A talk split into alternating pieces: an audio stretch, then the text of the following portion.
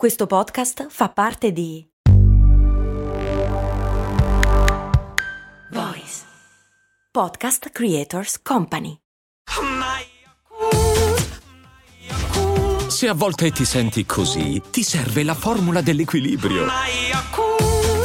Yakult Balance, 20 miliardi di probiotici LCS più la vitamina D per ossa e muscoli. Un lavoro di qualità, qualunque esso sia, porta innumerevoli benefici può addirittura cambiare il mondo.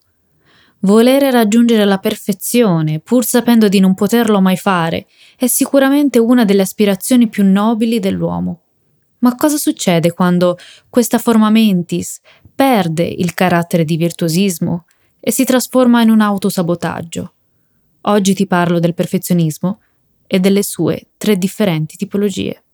Ciao, sono Stefania, Productivity Coach e founder di Simple Tiny Shifts, il metodo dei piccoli e semplici cambiamenti per smettere di procrastinare. Ti do il benvenuto al mio podcast, Valorizza il tuo tempo.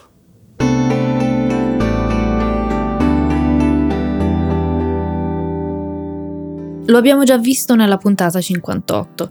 Il perfezionismo è uno dei motivi per cui procrastiniamo Spesso però capita che questa identificazione con la personalità del perfezionista venga percepita come qualcosa da celebrare, di cui andare fieri. Lo diciamo talvolta con orgoglio, come per dimostrare che teniamo a ciò che facciamo, vogliamo farlo bene, e da ciò consegue la voglia o necessità di puntare alla perfezione. Da studi in proposito è emerso però che il perfezionismo non porta necessariamente al successo, al contrario aumenta lo stress, e può compromettere il nostro benessere. Tale ricerca suggerisce l'esistenza di tre tipi di perfezionismo. Il primo, quello orientato su se stessi, avere l'aspettativa di essere perfetti.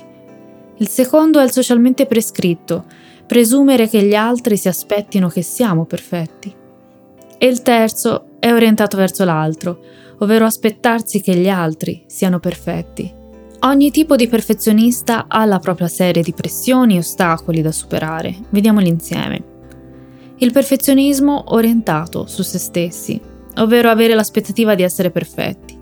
Lo vedo spesso in consulenza, la perfezione è un'aspettativa così alta da bloccare qualsiasi tipo di cambiamento. La paura del fallimento prende il sopravvento e ogni possibile errore viene visto come una debolezza, difficilmente tollerabile in questo caso è consigliabile rivolgersi a se stessi con gentilezza e praticare autocompassione. Quando invece siamo convinti che gli altri si aspettino la perfezione da noi, abbiamo un altro tipo di perfezionismo, quello socialmente prescritto. La sensazione che chi è intorno a noi, amici, parenti, partner, figli, genitori, la società, abbia su di noi aspettative irrealistiche, ovvero che siamo perfetti. Qui si insidia un senso di impotenza e disperazione perché accompagna la sensazione di non riuscire mai ad accontentare gli altri o la società. Quindi meglio faccio, meglio è. Ci si aspetta un certo tipo di risultato e le aspettative sono sempre più alte. Adesso poi con i social è molto facile rimanere intrappolati in questo tipo di meccanismo, quindi quasi non ce ne accorgiamo. La pressione di essere perfetti in ogni ruolo della nostra vita che si combina con l'autocritica e perché no, la sindrome dell'impostore. È naturale provare un senso di autodelusione. Prima deludiamo noi stessi e poi crediamo di deludere gli altri.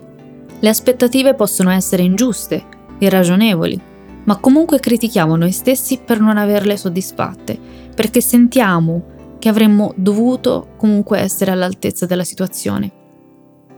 Questo può portare a vari tipi di reazione, tra queste la frustrazione, la rabbia e il risentimento di non riuscire a raggiungere questi standard che presumiamo ci vengano imposti e la rassegnazione dovuta alla paura di fallire. Se questo è lo standard da raggiungere, decido di non partecipare al gioco, tra virgolette, ne resto fuori, mollo la presa, non ci provo. Alzo la mano perché ho vissuto tanti anni con questa convinzione, anzi una vera e propria paura. Sarei stata accettata e amata ugualmente, anche se i miei risultati non fossero stati all'altezza delle aspettative altrui. Qui è necessario rivedere le regole interne che ci siamo dati e rivedere i nostri valori di riferimento. E poi c'è il perfezionismo orientato verso l'altro, ovvero quando dagli altri ci aspettiamo la perfezione e l'infallibilità. Penso tutte le volte che ci aspettiamo che i nostri genitori, amici, partner, collaboratori, colleghi, capi siano perfetti nel modo di rispondere e agire.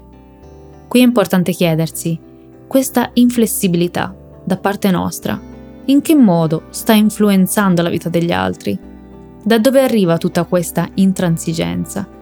Spesso ci aspettiamo dagli altri un tipo di supporto che non possono darci e questo crea frustrazione generale. Nel mio percorso individuale una parte è dedicata anche all'analisi della propria rete sociale, non solo per migliorare i rapporti con chi ci sta accanto, ma per crearsi un vero e proprio personal board nel raggiungimento dei propri obiettivi. E poi esiste anche la combinazione tra i tre tipi di perfezionismo. Da dove partire? Il perfezionismo è collegato allo stress. La prima cosa da fare è riconoscere di essere in questa trappola del perfezionismo e questa consapevolezza è già un primo passo verso il cambiamento. Il secondo passo è riconoscere che questo perfezionismo non giova alla nostra salute e nemmeno alla nostra produttività. Il terzo passo è sfatare che faccia parte della nostra identità, che siamo fatti così e non possiamo essere in altro modo, Riconosciamola come una regola interna che ci siamo dati anni e anni fa e che non funziona per noi, quindi scegliamo di non seguirla. Come un atto di ribellione, di rivoluzione, interrompiamo questo schema. Quando il perfezionismo diventa una regola interna, diventa ciò che funziona per noi, io sono così, io vivo così la mia vita, accentra tutte le energie che potrebbero essere utilizzate in altri modi. Se ti accorgi che il perfezionismo non ti fa stare bene, è il momento di sganciarsi da questa identità. Lasciare andare il perfezionismo incontra i suoi ostacoli perché associamo l'essere perfetti al nostro valore, a tutto l'insieme, a noi stessi come persone. Quarto passo. Allenati a essere più gentile con te stessa, con te stesso. Sostituisci le autocritiche con frasi di compassione e gentilezza. Sii il tuo primo sostenitore, la tua prima sostenitrice. Quinto passo. Modifica i tuoi obiettivi e abbassa le aspettative. Sganciati dall'idea che il perfezionismo sia un bene per il tuo lavoro e per il tuo progetto. Non lo è. Prova ad allargare il quadro, a vedere ciò che stai facendo come un piccolo mattoncino di una grande costruzione. Adesso ha proporzioni gigantesche, perché è ciò su cui stai focalizzando tutta la tua attenzione. Ma tra dieci mesi, dieci anni, sarà un piccolo mattoncino di un progetto più grande. Questo non vuol dire rinunciare a fare bene le cose, il punto importante è che non saremo mai perfetti, ma possiamo scegliere di aspirare alla perfezione, impegnandoci a lavorare con un livello di qualità sempre più elevato senza cadere nella trappola del perfezionismo. Io ti ringrazio anche oggi per avermi dedicato qualche minuto del tuo tempo e ti invito come sempre a seguirmi sui social e soprattutto a iscriverti alla newsletter del lunedì. Grazie ancora, alla prossima.